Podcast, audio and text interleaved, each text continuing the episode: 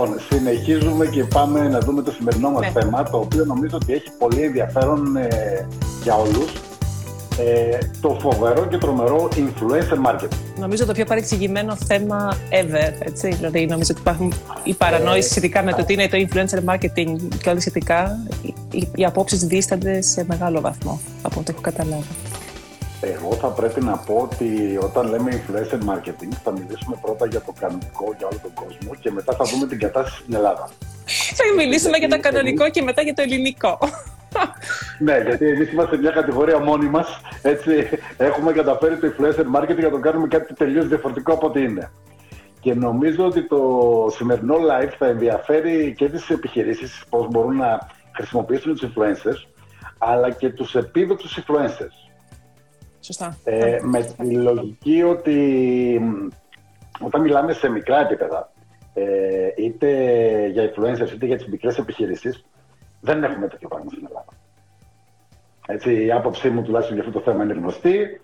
Ε, το micro-influencing που είναι, ένα πάρα πολύ, που είναι πάρα πολύ διαδεδομένο στο εξωτερικό, στην Ελλάδα απλά δεν υπάρχει. Και είναι κακό και για τις μικρές επιχειρήσεις και για τους influencers. Νομίζω πήγαμε πολύ μακριά, να σπάμε από την αρχή. Το θέμα. Στέλιο. Ναι, δεν το πάρω. Το πάρω τι είναι influencer marketing. Όχι, δεν θα αρχίσεις στην αγγλικά, γιατί μην τρομάξουμε τον κόσμο και φύγει. Γιατί... Κάτσε. Μετά θα ξεκινήσουμε τις γλυκές. Γιατί είσαι ήδη έτοιμος, το μάτι σου γυάλισε κατευθείαν. Τι είναι influencer marketing. Ακριβώς. Ναι. Να πούμε καταρχήν ότι είναι ένα πολύ δυνατό εργαλείο στην γενικότερη επιχειρηματική στρατηγική μας, δηλαδή και στη στρατηγική marketing που ακολουθούμε. Κάτι το οποίο, όπως είπες και εσύ, εδώ στην Ελλάδα λίγο. Δεν το γνωρίζουμε, δεν ξέρουμε το χειριζόμαστε καλά, δεν το εκτιμούμε, δεν το έχουμε σε... δεν ξέρω, ε, δεν έχουμε καταλάβει την αξία του. Ε, οπότε να πούμε λίγο τι είναι το influencer marketing και μετά mm-hmm. θα αναλύσουμε ποιος μπορεί να γίνει influencer, πώς γίνεσαι ένας σωστός influencer και μετά την μεριά των επιχειρήσεων, πώς είναι καλό να χρησιμοποιούν αυτό το δυνατό εργαλείο και όχι πώς το χρησιμοποιούν οι περισσότεροι. Θα πω λοιπόν το μεγαλύτερο παράδειγμα παγκοσμίως που υπάρχει για το influencer marketing για να το καταλάβουν όλοι, το οποίο είναι πολλά χρόνια πριν. Ε, το πιο αποτελεσματικό influencer marketing που υπήρξε ποτέ είναι ε, ως influencer ο Michael Jordan και ως εταιρεία η Nike. Πολύ πριν τα social media, πολύ πριν ε, από οτιδήποτε άλλο. Influencer marketing στην πραγματικότητα ήταν και όλες οι διαφημίσεις που βλέπαμε στη τηλεόραση και συνεχίζουμε να βλέπουμε, όπου πρωταγωνιστούν ε, άνθρωποι οι οποίοι είναι γνωστοί για μας. Κάποιοι ηθοποιοί, κάποιοι τραγουδιστές, στην ουσία έχουν ε, το influence, μπορούν να επηρεάσουν, να το πούμε έτσι, το κοινό ε, και συντάσσονται με μια εταιρεία, ώστε ε, από την εμπιστοσύνη που έχουμε σε αυτούς, ας το πούμε έτσι, να δεχτούμε ότι και το προϊόν της επιχείρησης είναι το ίδιο καλό και δυνατό όπως μας το προτείνει αυτός που εμπιστευόμαστε. Ναι, γιατί λέει αυτό το χρησιμοποιεί αυτός, άρα είναι καλό, άρα το χρησιμοποιώ και εγώ. Ναι, απλά πράγμα, το λέει αυτός ο οποίος είναι γνωστός και το ξέρω, έτσι, είναι ο διάσημος, ο τραγουδιστής, ο ηθοποιός, οτιδήποτε. Ε, η διαφορά λοιπόν που δημιουργήθηκε όταν εμφανίστηκαν τα social media και το YouTube ήταν ότι έδωσε την ευκαιρία σε πάρα πάρα πολύ κόσμο, ο οποίος δεν ήταν διάσημος, δεν ήταν γνωστός. Δεν ήταν ηθοποιός, τραγουδιστής ή οτιδήποτε, αθλητής, ξέρω εγώ, τέτοιο. Να πάρει το, το, το ρόλο του influencer. Ε, με, δι, έχοντας δημιουργήσει μία φήμη στα social media. Ε, καταφέρανε να δημιουργήσουν ε, ένα πολύ καλό κοινό, το οποίο τους εμπιστεύεται, να γίνουν διάσημοι στο Instagram, να έχουν το influence, παράδειγμα, στο Instagram και με αυτόν τον τρόπο να μπορούν να επηρεάσουν την ε, αγοραστική απόφαση του κοινού τους. Έτσι λοιπόν η σύμπραξη με κάποιες εταιρείες δημιουργεί το λεγόμενο influencer marketing, ας το πούμε έτσι, στο Instagram. Δεν ξέρω αν θέλεις να δώσεις κάποιον άλλο ορισμό. Όχι, όχι. Η μεγαλύτερη παρανόηση που υπάρχει στο ελληνικό κοινό από ό,τι έχω δει είναι ότι όποιος έχει πολλούς followers θεωρεί τον εαυτό του ότι είναι influencer. Κάτι το οποίο δεν έχει καμία σχέση με το influencer marketing, το οποίο θα αναλύσουμε τώρα. Αντί λοιπόν να ε, έχουν ένα κοινό το οποίο το δημιουργούν ε, βάσει ενός αντικειμένου στο οποίο έχουν κάποιες γνώσεις ή ε, δίνουν κάποιο καλό περιεχόμενο. Ε, και με βάση το, το influence που έχουν σε αυτό το κοινό να προβάλλουν τις επιχειρήσεις. Πάμε στο τελείως ανάποδο και περίεργο που πραγματικά δεν, δεν το έχω δει, ίσως σε κάποιες αφρικανικές χώρες μπορεί να συμβαίνει, αλλά τουλάχιστον στις ε, χώρες τις ευρωπαϊκές, Αμερική κτλ. Δεν το έχω ξαναδεί. Είναι νομίζω πρωτοτυπία στην Ελλάδα, όπου χτίζουμε το κοινό μας κάνοντας giveaway, δηλαδή χρησιμοποιώντας τα δώρα των εταιριών, οι οποίες υποτίθεται μας τα δίνουν για να προβληθούν, εμείς χτίζουμε το δικό μας κοινό. Αυτό είναι λοιπόν παγκόσμια πρωτοτυπία. Φυσικά χρησιμοποιούν στο εξωτερικό το giveaway. Είναι μια πάρα πολύ καλή μέθοδος πρόθεσης, αλλά δεν έχει καμία σχέση με αυτό που γίνεται σε εμάς. Σε εμάς λοιπόν είναι, υπάρχει, υπάρχουν προφίλ τα οποία εφτά μέρες την εβδομάδα ανεβάζουν και πάνε giveaway. Εντάξει, να πούμε τώρα. Να, να, δημιουργηθεί... να κάνω λίγο και το δικηγόρο του διαβόλου εδώ πέρα. Έτσι, δηλαδή, απ' τη μία, ναι, καλά τα λες, αλλά απ' την άλλη, θεωρώ ότι μεγάλο ρόλο σε αυτή την παρανόηση και σε αυτή τη σύγχυση που έχει δημιουργηθεί εδώ στην Ελλάδα είναι και ο τρόπος που χειρίζονται οι επιχειρήσεις τα giveaway και ποιους επιλέγουν για τα giveaway. Δηλαδή, απ' τη μία, ναι, δέχονται. Δηλαδή, είναι και οι δύο πλευρές, να το πούμε έτσι, σε εισαγωγικά, φταίνε για την σύγχυση και την παρανόηση αυτού του δυνατού εργαλείου που συζητάμε σήμερα. Δηλαδή, να, ε, να ξεκινήσω, ίσως δεν το είπα στην αρχή, ίσως δεν το είπα στην αρχή, αλλά ποιος να μην έγινε και πολύ σαφής, ότι μιλώντας πάντα για τη μικρή επιχειρηματικότητα και το μικρό influencing, δηλαδή ε, λογαριασμούς οι οποίοι είτε είναι είτε θεωρούν τον εαυτό τους influencers, αυτοί που είναι μέχρι ας πούμε είκοσι χιλιάδες, τριάντα χιλιάδες ε, followers, σε αυτά τα νομεράκια, και μικρές επιχειρήσεις. Αυτό το κομμάτι του influencer marketing δεν υπάρχει καθόλου στην Ελλάδα και από τις δύο μεριές. Mm-hmm. Απλά λέμε πρώτα το τι κάνουν οι influencers και θα πούμε μετά το τι κάνουν και οι επιχειρήσεις. Τι κάνουν αυτοί που νομίζουν γιατί... ότι είναι influencers. Ναι. Okay. Θα, πρέπει, θα, πρέπει, λοιπόν, θα πρέπει να έχουμε ε, έναν όρο ακόμη και για αυτούς. Οπότε θα χρησιμοποιούμε αναγκαστικά τον όρο influencer, έχοντας πει και έχοντας τονίσει πάρα πολλές φορές ότι είναι μόνο κατόνομα και μόνο οι ίδιοι πιστεύουν ότι είναι influencers και ίσως και κάποιοι οι οποίοι δεν γνωρίζουν τίποτα γύρω από τον χώρο. Το είπες νομίζω πάρα πολύ καλά ότι όποιος έχει δέκα, είκοσι, τριάντα χιλιάδες δεν σημαίνει ότι είναι και influencer. Ο ορισμός του influencer είναι αυτός ο οποίος μπορεί να επηρεάσει την αγοραστική απόφαση του κοινού του. Άπαξ λοιπόν και δεν μπορείς να κάνεις, να έχεις καμία επιρροή στο κοινό σου. Διότι είναι ένα κοινό που δεν έχει ενδιαφερθεί ποτέ για σένα και το περιεχόμενό σου. Ξεκινάμε από εκεί.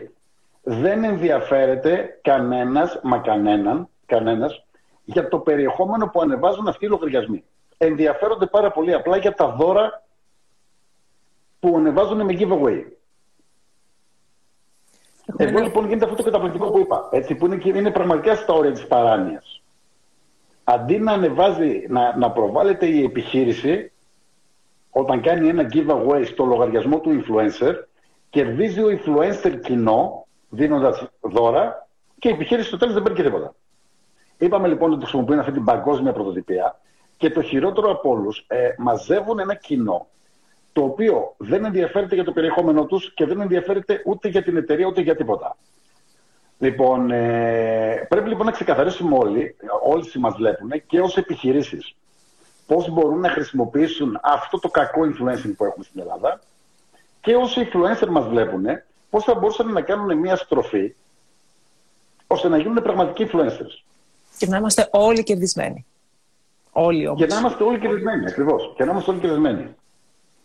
Λοιπόν, ξεκινάμε λοιπόν από το κομμάτι του ότι υπάρχουν πάρα πολλοί οι οποίοι αγοράζουν ε, followers μόνο και μόνο για να γίνουν influencers. Να, να πω κάτι τώρα. Περιμένε, μισό. Όπα, να κάνω εγώ λίγο τεχνικά για τις υπόθεσεις. Mm. Ε, το social proof, ναι, έχει να κάνει με τον αριθμό των followers, αλλά πλέον ο αριθμός των followers ε, πρέπει να γίνει και μια ανάλυση να δούμε από πού είναι αυτοί οι followers και τι followers yeah. έχει. Έτσι, γιατί... Ναι, είναι ένα social proof, αλλά εγώ τι να το κάνω αν είναι δέκα χιλιάδες οι οποίοι μισή είναι αγορασμένοι ή κάποιοι είναι που δεν με αφορά εμένα σαν επιχείρηση ή να δω ότι αγοραστικό κοινό έχω και υποψήφιο. Έτσι, δηλαδή... Έχεις απόλυτο δίκιο. Έχεις απόλυτο δίκιο. Γιατί αυτό μιλάμε τώρα για επιχειρήσεις, δεν μιλάμε για κάτι άλλο. Μιλάμε τώρα για, για το επαγγελματικό, επιχειρηματικό κομμάτι αυτή τη στιγμή. Έτσι. Λοιπόν, οπότε, αγορασμένοι λογαριασμοί, λογαριασμοί που έχουν γίνει με follow-on-follow, λογαριασμοί οι οποίοι τέλος πάντων έχουν δημιουργηθεί με περίεργους τρόπους ε, είναι εκατό τοις εκατό σίγουρο ότι δεν έχουν και δεν θα έχουν επιτυχία. Αυτό το κομμάτι λοιπόν το ξεκαθαρίζουμε.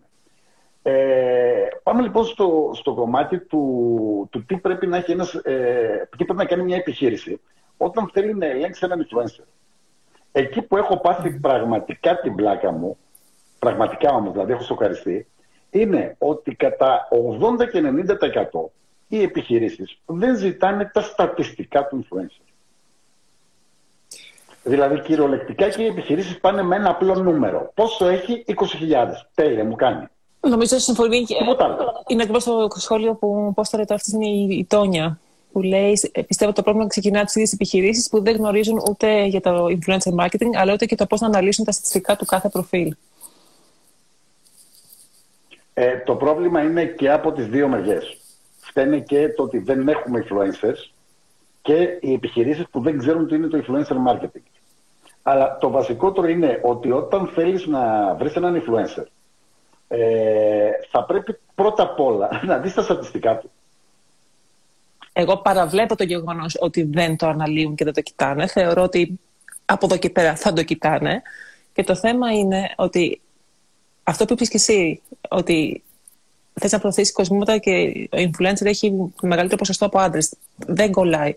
Άρα αυτό που θα πρέπει να κοιτάξει κάποιος, άμα είναι να επιλέξει τον influencer, δεν είναι μόνο πόσο, πόσο κοινό έχει, αλλά και το τι κοινό. Και εκεί πάλι βοηθάει η ανάλυση του ιδανικού μας κοινού. Δηλαδή, αν έχω κοσμήματα, ναι, σίγουρα το ιδανικό κοινό δεν είναι οι άντρες. Άρα, αρχίζουμε τώρα να κάνουμε λίγο training τους επιχειρηματίες. Τι κοιτάνε σε έναν influencer. Τουλάχιστον λοιπόν θα πρέπει να δείτε το φύλο. Δεν θα πιάσω τίποτα άλλο από το ιδανικό κοινό, έτσι. Ούτε το εισόδημα, ούτε το παραμικρό, το φύλο. Δηλαδή είναι δυνατόν. Ε, όταν μιλάμε για ενενήντα δύο τοις εκατό άντρες σε ένα λογαριασμό δέκα χιλιάδες, είναι εννιακόσια, έτσι, δηλαδή μένουν οκτακόσιοι άνθρωποι. Πας να κάνεις λοιπόν μια προώθηση και να περιμένεις είτε followers, είτε δεν ξέρω εγώ πωλήσεις, είτε οτιδήποτε, σε οκτακόσιες κοπέλες, οι οποίες το πιο πιθανό είναι ότι είναι και ψεύτικες, ούτε κάνουν κανονικοί λογαριασμοί. Και μετά σου φταίει το influencer marketing. Το δεύτερο πράγμα που πρέπει να δει η επιχείρηση είναι από ποια χώρα είναι το κοινό. Διότι όταν είναι αγορασμένοι, τις περισσότερες φορές δεν είναι από Ελλάδα. Συνεπώς, ακόμη κι αν τύχει η περίπτωση και υπάρχει τέτοιο κοινό, να είναι τα κοριτσάκια όσα είναι τέλος πάντων, παίζει πάρα πολύ ε, μεγάλο ρόλο και υπάρχει πολύ μεγάλη περίπτωση να μην είναι καν ελληνική λογαριασμό. Και να μην μιλήσουμε για τις τοπικές επιχειρήσεις που απευθύνονται καθαρά σε τοπικό κοινό, έτσι, που θα πρέπει να κοιτάξουν αν είναι το κοινό συγκεκριμένης περιοχής. Δηλαδή, αν είναι μια επιχείρηση που θέλει να κάνει ε, κάποια προστατευτική ενέργεια, και, αλλά οι υπηρεσίες της παρέχονται μόνο σε μια εμβέλεια κάποιων χιλιόμετρων, δεν φτάνει mm-hmm. καν να κοιτάξει αν ελληνικό κοινό. Πρέπει να πάει ακόμα πιο. Δηλαδή, να δω, π.χ. Καλαμάτα, θα πάρω εγώ τη δική μου την περίπτωση στην περιοχή μου. Mm-hmm.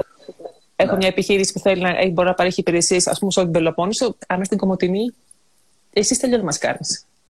Πρέπει λοιπόν να πάρουμε όλα τα δημογραφικά χαρακτηριστικά του κοινού που έχει ο influencer με τον οποίο θέλουμε να συνεργαστούμε.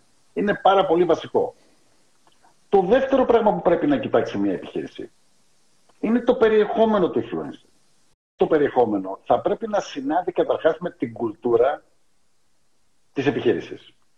Δηλαδή υπάρχει και το, και το άλλο. Έτσι. Υπάρχουν λογαριασμοί οι οποίοι έχουν χτιστεί με ένα περιεχόμενο το οποίο βασίζεται κατά κύριο λόγο σε κάποιο αισθησιακό κομμάτι, για να μην το επεκτείνω. Όταν λοιπόν αυτό το περιεχόμενο ε, δεν ταιριάζει με την αισθητική της επιχείρησής μας. Επίσης δεν είναι αυτό που πρέπει να κοιτάμε τον αριθμό των followers. Κοιτάμε το αν ε, σαν επιχείρηση μας συμφέρει το προϊόν μας να παρουσιαστεί με αυτόν τον λογαριασμό. Αυτά λοιπόν είναι τα πάρα πάρα πολύ βασικά όσον αφορά το πώς ε, η επιχείρηση μπορεί να ελέγξει τον influencer που θα βρει να συνεργαστεί. Ερχόμαστε λοιπόν στο δεύτερο κομμάτι, έτσι, γιατί μέχρι τώρα, ας πούμε, εντάξει, κατηγορούμε εντός εισαγωγικών τους επίδεικτους influencers στην Ελλάδα, αλλά να πούμε λίγο και το κομμάτι των επιχειρήσεων. Όταν θέλεις να επιλέξεις έναν influencer, έστω μικρό, θα πρέπει να σκέφτεσαι ότι πρέπει να τον πληρώσεις. Εντάξει, γιατί έχω ακούσει τα εξής απίστευτα και από τις μικρές ελληνικές επιχειρήσεις, ότι να σου στείλω το προϊόν σε φωτογραφία και να στείλω το δώρο στον νικητή. Τέλεια. Δηλαδή ο influencer θα το κάνει για την ψυχή της μάνας του. Έτσι, με αυτή τη λογική. Θα πάρει μια φωτογραφία προϊόντος. Σκεφτείτε, σκεφτείτε πάρα πολύ απλά ε, να λέγατε, ας πούμε, σε έναν ηθοποιό στην τηλεόραση ότι θα σου στείλω, παράδειγμα, μια φωτογραφία του προϊόντος. Μάλλον όχι, το ολόκληρο το προϊόν μου. Έστειλε του δύο σκουλάρια ε, και γύρνα διαφήμιση στο Μέγκα και όλα καλά. Λοιπόν, ε, πάμε, πιάνουμε λοιπόν την επιχείρηση. Πρέπει να πληρώσεις. Δεν υπάρχει τίποτα δωρεάν όταν έχει τη διαφήμιση. Το έχουμε πει εκατό φορές. Γιατί όταν η μικρή επιχειρηματικότητα δεν πληρώνει και το μικρό influencing δεν θα κάτσει να ασχοληθεί και να κάνει τίποτα. Θα παίζει με αυτό το παιχνίδι. Και ποτέ στην Ελλάδα δεν θα πάμε μπροστά. Είναι κρίμα λοιπόν όταν μας δίνονται τόσα πολλά εργαλεία ώστε η μικρή μας επιχείρηση να προωθηθεί σωστά, να πάμε και να τα κλωτσάμε όλα. Γιατί το μεγαλύτερο πρόβλημα είναι η έλλειψη σοβαρότητας στις ελληνικές επιχειρήσεις. Και μάλλον, μάλλον να το πω ακόμη χειρότερα, ε, το έχω πει παλιότερα, είναι λάθος ο τρόπος με τον οποίο ξεκινάμε την επιχειρηματικότητα στην Ελλάδα. Είναι αυτό το ότι αρπάξω και, και ότι, να... ότι βρω έτσι δωρεάν να μαζέψω και... Και αυτό και ακόμα χειρότερα, και ακόμα χειρότερα Βίλμα. Ακόμα χειρότερα. Με τη λογική ότι δεν θέλω να έχω αφεντικό πάνω στο κεφάλι, από το κεφάλι μου. Τι να κάνω, ας κάνω μια δική μου δουλειά ή ε, είμαι άνεργος, έτσι δεν έχω τι να κάνω, ας κάνω μια δική μου δουλειά. Αυτό λοιπόν δεν είναι επιχειρηματικότητα. Αυτό λοιπόν που πρέπει είναι ότι έκανες το λάθος, γιατί λάθος είναι να μπεις στην επιχειρηματικότητα ε, χωρίς να είσαι έτοιμος, χωρίς να έχεις κανένα προσόν, χωρίς να έχεις καμιά δυνατότητα, τουλάχιστον κάνε τις σωστές κινήσεις από εκεί και πέρα. Μπήκες κολύμπα. Μάθε να κολυμπάς. Ο τρόπος λοιπόν είναι να κάνουν σωστές κινήσεις. Και το influencer marketing για αυτούς, ειδικά που το μόνο τους κανάλι πώλησης είναι το Instagram, γιατί υπάρχουν πολλές τέτοιες επιχειρήσεις που δεν έχουν άλλο κανάλι πώλησης, μόνο μέσα από το Instagram πουλάνε. Ε, το influencer marketing είναι αυτό που θα τους βοηθήσει να ανεβάσουν τον λογαριασμό τους. Ε, αν δεν μπορούν να αναγνωρίσουν έναν καλό λογαριασμό. Πες, Βίλμα. Όχι, συνέχισε. Παρακαλώ. Λοιπόν, αν δεν μπορούν να αναγνωρίσουν έναν καλό λογαριασμό, όπως είναι ο λογαριασμός, όπως είπα, της ευτυχίας. Έτσι. Η ευτυχία, ας πούμε, κάνει ε, για ομορφιά και ασχολείται, δίνει τα tips, τα tricks, το ένα, το άλλο για μαλλιά, πρόσωπο, τέτοια πράγματα. Το κοινό της, λοιπόν, δεν είναι χτισμένο από giveaway. Ή, εν πάση περιπτώσει, έχει και ένα κοινό το οποίο είναι πιστό και το οποίο παίρνει κάποιες πληροφορίες. Εντάξει. Ε, είναι λοιπόν μια καλή επιλογή όταν ε, μιλάμε για ομορφιά. Και ε. είναι παρεμφερές το αντικείμενο. Ας, έστω λοιπόν ότι δεν υπάρχει αυτή η δυνατότητα, δεν, υπά... δεν ξέρουμε, δεν βρίσκουμε κάποιο προφίλ που να έχει ενδιαφέρον. Και βρίσκουμε ένα προφίλ το οποίο απλά έχει είκοσι χιλιάδες κόσμο. Αυτό που κοιτάμε, καταρχήν για να διαλέξουμε το influencer, είναι να δούμε τι περιεχόμενο ανεβάζει. Αν το περιεχόμενό του είναι κάτι το οποίο έχει σκοπό να χτίσει σχέση εμπιστοσύνης και να εδραιωθεί σε ένα τομέα, όπως πάλι θα αναφέρω την ευτυχία που είναι σε θέματα ομορφιάς. Οπότε ξέρω εγώ για θέματα ομορφιάς, περιποίησης, οτιδήποτε, εγώ κοιτάω το λογαριασμό της ευτυχίας, γιατί ξέρω ότι εκεί έχει συγκεκριμένες συμβουλές που θέλω εγώ για το συγκεκριμένο θέμα. Άρα η ευτυχία έχει χτίσει ένα κοινό το οποίο ενδιαφέρεται για θέματα ομορφιάς. Αν είμαι εγώ μια εταιρεία καλλιτικών ε, περιποίησης προσώπου, μαλλιών, οτιδήποτε, ξέρω ότι η ευτυχία έχει το, το κοινό το οποίο θα ενδιαφερθεί για το δικό μου προϊόν. Άρα είναι το σωστό άτομο να επιλέξω. Αυτό που κοιτάω mm. μετά έχει να κάνει με το στυλ της ευτυχίας. Και συγγνώμη τώρα που το αναφέρω συνέχεια, απλά είναι ένα παράδειγμα για να καταλάβουμε όλοι. Mm. Έτσι. Ε, είναι πώς μιλάει, πώς συμπεριφέρεται. Γιατί είπαμε, η ευτυχία όταν θα παρουσιάσει το προϊόν μου θα είναι εκπρόσωπος της εταιρείας μου, του brand μου, της εικόνας μου, της κουλτούρας μου. Έτσι, δηλαδή έχουν, έχει να κάνει με το όλο παρουσιαστικό της. Άσχετα με το πόσους followers έχει, γιατί από εκεί και πέρα μπορεί η ευτυχία να έχει και χίλιους followers, αλλά αυτοί οι χίλιοι, ό,τι πει, το ακολουθούν τυφλά. Και μπορεί yeah. να έχει και δέκα χιλιάδες, όπου την αγνοούν όλοι. Άρα, εγώ που θα προτιμήσω μια ευτυχία με χίλιους followers, που θα ξέρω ότι έχω χίλιους ζεστούς, ψημένους πελάτες, έτσι, που όπως ένας γνωστός μου λέει, απλά θα το βάλω στο φούρνο των κυμάτων, είναι έτοιμος για φάγωμα. Σωστό. Έτσι. Αυτό.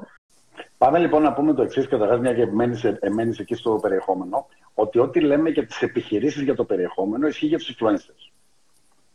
Δηλαδή, ότι όπως λέμε ότι το περιεχόμενο είναι ο βασιλιάς και πρέπει να δίνεις ένα περιεχόμενο το οποίο να είναι εκπαιδευτικό, το οποίο να είναι ενημερωτικό, το οποίο να είναι διασκεδαστικό και όλους τους πυλώνες που έχουμε πει για το περιεχόμενο που ισχύει για τις επιχειρήσεις. Το ίδιο πράγμα ισχύει και για τους influencers. Influencer είναι αυτός ο οποίος έχει ένα αντικείμενο, λέγεται ομορφιά, λέγεται μόδα, λέγεται κόσμημα, λέγεται οτιδήποτε, και το περιεχόμενο που δίνει είναι χρήσιμο για το κοινό που ενδιαφέρεται για αυτό το αντικείμενο. Έβλεπα λοιπόν μια φωτογραφία για, ένα, για μια επιχείρηση οπτικών. Και ήταν και από τις λίγες φορές που έχω κάνει σχόλιο. Η φωτογραφία που τράβηξε ήταν πραγματικά μια φωτογραφία η οποία είναι για αφίσα, είναι για μαγαζί, δηλαδή να το κάνει, το κάνει κορνίζα, είναι να το βάλει σε διαφήμιση, να το, να το, να το κάνει οτιδήποτε. Δίνεις παράδειγμα ένα ζευγάρι γυαλιά τώρα, το οποίο το πουλάς ξέρω εγώ σαράντα ευρώ, κάνει είκοσι ευρώ κόστος και με είκοσι ευρώ παίρνεις μια τέτοια φωτογραφία. Δηλαδή πραγματικά, ας πούμε, έτσι, δεν, ε, δεν μπορώ να καταλάβω. Αν δεν είναι ο ορισμός, δηλαδή το ότι βγαίνεις κερδισμένος με το παραπάνω. Δεν μπορώ να καταλάβω πώς μπορεί αλλιώς να σκεφτεί μια επιχείρηση ότι πρέπει να κάνει μια τέτοια επένδυση. Και έχεις ωραίες φωτογραφίες να χρησιμοποιήσεις και, και, εσείς, και ο ίδιος στον ίδιο στο λογαριασμό τον επαγγελματικό στα social media, να το βάλεις στο website, ίσως και σε κάποιο newsletter. Δηλαδή έχεις υλικό το οποίο το χρησιμοποιείς στην ουσία με δωρεάν κόστος, γιατί δεν σου κοστίζει κάτι σε σχέση με αυτό που παίρνεις πίσω. Έτσι. Ρωτήστε, λέει, λίγο και τις επιχειρήσεις πόσα μηνύματα λαμβάνουν. Χιλιάδες. Ε, λέει MamiCool.gr. Χιλιάδες μηνύματα. Γιατί όμως αυτά τα μηνύματα πηγαίνουν ακριβώς με αυτή την τρελή λογική που ανέφερα από την αρχή. Ότι τα μηνύματα τα στέλνουν οι επίδοξοι influencers που δεν είναι influencers. Έτσι, για να μεγαλώσουν το λογαριασμό τους και όχι να προβάλλουν τις επιχειρήσεις τους. Και όχι να προβάλλουν επιχειρήσεις, όχι να δημιουργήσουν ένα κοινό ε, σωστό. Ε, είναι η παγκόσμια πρωτοτυπία. Υπάρχουν όμως λογαριασμοί, και μάλιστα αυτοί οι λογαριασμοί είναι αυτοί οι οποίοι δεν θα στείλουν και ποτέ μήνυμα, οι οποίοι αξίζουν. Ναι, αυτό πήγα να πω τώρα. Υπάρχουν... Έχει, έχει να κάνει, δηλαδή μπορεί να δεχόμαστε χιλιάδες μηνύματα, αλλά έχει να κάνει και με τον τρόπο που έχει γραφτεί το μήνυμα. Οπότε και μόνο με το πώς έχει γραφτεί ένα μήνυμα μπορείς να καταλάβεις. Δεν χρειάζεται καν να μπεις σε μια διαδικασία να δεις το προφίλ του, αν είναι επαγγελματίας ή αν έχει πάρει σοβαρά το ρόλο του σαν influencer. Θεωρώ. Ναι, επειδή εγώ... από, από κοπέλες λέει για δωρεάν προϊόντα χωρίς ε, χρήματα. Οκ, okay, και η προϊοντική αμοιβή δεν είναι κακή. Ε, είναι και αυτό είναι ένα αμοιβής. Αν θέλεις να κάνουμε ε, διαγωνισμό, στείλε μου, λέει η Ρο. Ναι, η Ρο τα έχουμε δει, έτσι, και μάλιστα το κάνουν και στα σχόλια. Δεν είναι ότι το κάνουν μόνο στα, στα ντι εμ. Έτσι. Το κάνουν και στα σχόλια. Εντάξει. Το θέμα είναι ότι πρέπει, πρέπει και οι επιχειρήσεις λοιπόν να αρχίσουν να κάνουν επιλογές, να μην δίνουν σε καμία με καμία από αυτές τις κοπέλες με αυτά τα μηνύματα. Γιατί όπως λέμε ότι και οι επιχειρήσεις έχουν θέματα, να κλείσουν και αυτοί οι λογαριασμοί, να μην τους ακολουθεί κανείς. Μην τους δίνετε προϊόντα, δεν έχουν να προσφέρουν κάτι άλλο. Αυτοί οι λογαριασμοί που χτίζονται από τα giveaway δεν έχουν να προσφέρουν τίποτα. Δεν θα μπορούν να κάνουν ούτε ένα post, γιατί δεν έχουν περιεχόμενο. Μην τους δίνετε να κάνουν giveaway και τελείωσε η ιστορία. Σε ένα μήνα, δύο μήνες θα βαρεθούν και θα αναφέρουν από το Instagram. Θα μείνουν καλός ο κόσμος. Είναι απλά τα πράγματα. Εμείς καθορίζουμε τα πάντα. Εμείς και ο τρόπος με τον οποίο λειτουργούμε.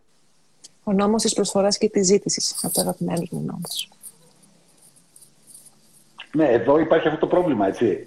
Στην, Ελλά, στην Ελλάδα λοιπόν τα έχουμε μπλέξει τόσο πολύ, που ούτε προσφορά υπάρχει, ούτε ζήτηση υπάρχει, γίνεται ένας, ένας κακός χαμός. Και ο λόγος που κάνουμε ένα τέτοιο live, ας πούμε, είναι γι' αυτό, λίγο να ξεκαθαρίζουν τα πράγματα στο μυαλό όλων. Να κοιτάξουμε. Γιατί δημιουργούμε ένα πάθος. Και οι δύο πλευρές να δουν το όλο θέμα επαγγελματικά και σοβαρά. Και οι influencer να κοιτάξουν να σοβαρευτούν όσοι κοιτάνε μόνο τα giveaway και τις αρπαχτές και να κάνουν σωστή δουλειά. Και την άλλη, επιχειρήσεις να συμπεριφέρονται στους influencers σαν επαγγελματίες που πρέπει να πληρωθούν για, την, για τις υπηρεσίες και, για το, και την επιστροφή των πωλήσεων που τους, ε, ε, που τους παρέχουν. Δηλαδή, να σοβαρευτούμε λίγο και τις δύο μεριές, να ξεκαθαρίσει ή λίγο η, θα πω μια λέξη, η μπίχλα, δεν είναι κακή λέξη για την ώρα. Όχι, δεν είναι. Ήτανε, οκ. Okay. Για να μείνουμε λοιπόν οι καλοί και οι άξιοι, για να προχωρήσει και η επιχειρηματικότητα στην Ελλάδα και να καταφέρουμε σε αυτές τις δύσκολες εποχές που περνάμε να επιβιώσουμε και να θριαμβεύσουμε. Αυτό έχω να πω μόνο. Ας το βαρευτούμε λιγάκι. Θα πάω λίγο γερμανικά. Ευχαριστώ. Λοιπόν, νομίζω ότι το καλύψαμε το θέμα. Καταλάβανε όλοι τουλάχιστον ποιο είναι το point που θέλουμε να περάσουμε.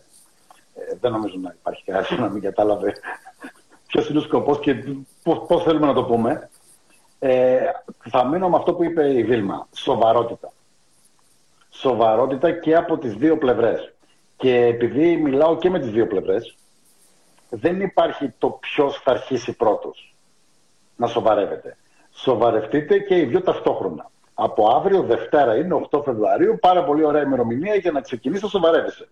Και σαν επιχείρηση και να βρεις τους επίδοξους influencers με τους οποίους μπορείς να συνεργαστείς και μπορείς να σου φέρουν απίστευτα αποτελέσματα. Απίστευτα αποτελέσματα όμως. Και όσοι θέλετε να είστε influencers και να συνεργάζεστε με επιχειρήσεις και να αμείβεστε, όπου θα πρέπει να δημιουργήσετε λογαριασμούς με τέλειο περιεχόμενο, ώστε να φέρνετε αυτά τα αποτελέσματα στις επιχειρήσεις. Ναι, και επίσης να πούμε και, κα... έχουμε... και το εξής, ναι, ναι, ναι. να δημιουργήσετε με τέλειο περιεχόμενο, αλλά μην είναι για ένα μήνα και μετά εξαφανιστείτε. Αυτές οι απαχτές τις ξεχνάμε, συνέπεια, με συνέπεια. Έτσι, ακριβώς αυτό που λέμε και για τις επιχειρήσεις, μπράβο. Δηλαδή, Έχω καλό, έχω καλό περιεχόμενο για ένα θέμα το οποίο γνωρίζω και με ενδιαφέρει και έχω γνώσεις και έχω και συνέπεια. Όχι αρπαχτές. Εξειδικευτείτε όλοι και όλες που ασχολείστε με το χώρο του influencing. Τώρα μιλάω για τους influencers. Εξειδικευτείτε σε κάτι. Κάτι στο οποίο είστε καλοί. Μπορεί να είναι οι συνταγές μαγειρικής, μπορεί να είναι το fitness, μπορεί να είναι... Υπάρχουν χιλιάδες τομείς. Όπου είστε καλοί, Ε, δείξτε το. Ακόμη και αν έχετε ωραία εμφάνιση, είναι επίσης ένα εξαιρετικό προσόν και το περιεχόμενο της καλής εμφάνισης δεν είναι κακό. Ίσα ίσα μπορείς να δημιουργήσεις περιεχόμενο για τις επιχειρήσεις. Αυτό είναι το δικό σου προϊόν, να το πούμε έτσι. Έχουμε καμιά ερώτηση που πρέπει να απαντήσουμε, Βίλμα? Όχι, μπορούμε να κλείσουμε. Μπορούμε να κλείσουμε. Ωραία. Λοιπόν, σοβαρότης, σοβαρότης και δουλειά. Έτσι. Αυτό είναι το μήνυμα λοιπόν της, ε, της σημερινού live. Έβαλα και τη δουλειά, ας πούμε, δηλαδή, να δουλέψουμε και λίγο. Ναι, ε, γιατί δεν δουλεύουμε αρκετά. Σοβαρά, σοβαρά και οργανωμένα. Να είστε λοιπόν καλά όλοι σας. Καλό βράδυ. Ευχαριστούμε που ήσασταν και για μια ακόμη Κυριακή μαζί μας. Και ραντεβού την επόμενη Κυριακή.